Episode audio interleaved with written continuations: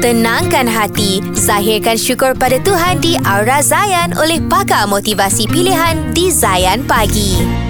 Assalamualaikum warahmatullahi wabarakatuh. Saya Ustaz Izhan Nazri dan hari ini saya nak kongsikan tentang mereka-mereka yang sedang diuji dengan dunia. Baik, semua orang diuji dengan dunia dan hari-hari kita diuji sebab memang kehidupan kita ni Allah uji di muka bumi. Dan kepada sesiapa yang Allah kecewakan hati dia dengan dunia, sebenarnya Allah kecewakan kita untuk buatkan kita makin mahukan syurga.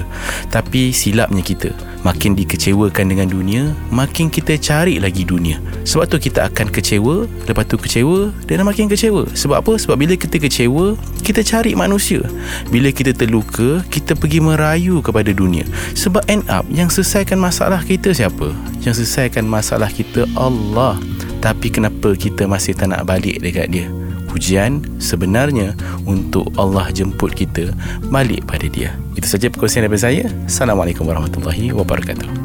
Nantikan perkongsian berikutnya di dalam Aura Zayan daripada pakar motivasi pilihan hanya di Zayan Pagi. Zayan, destinasi nasyid anda.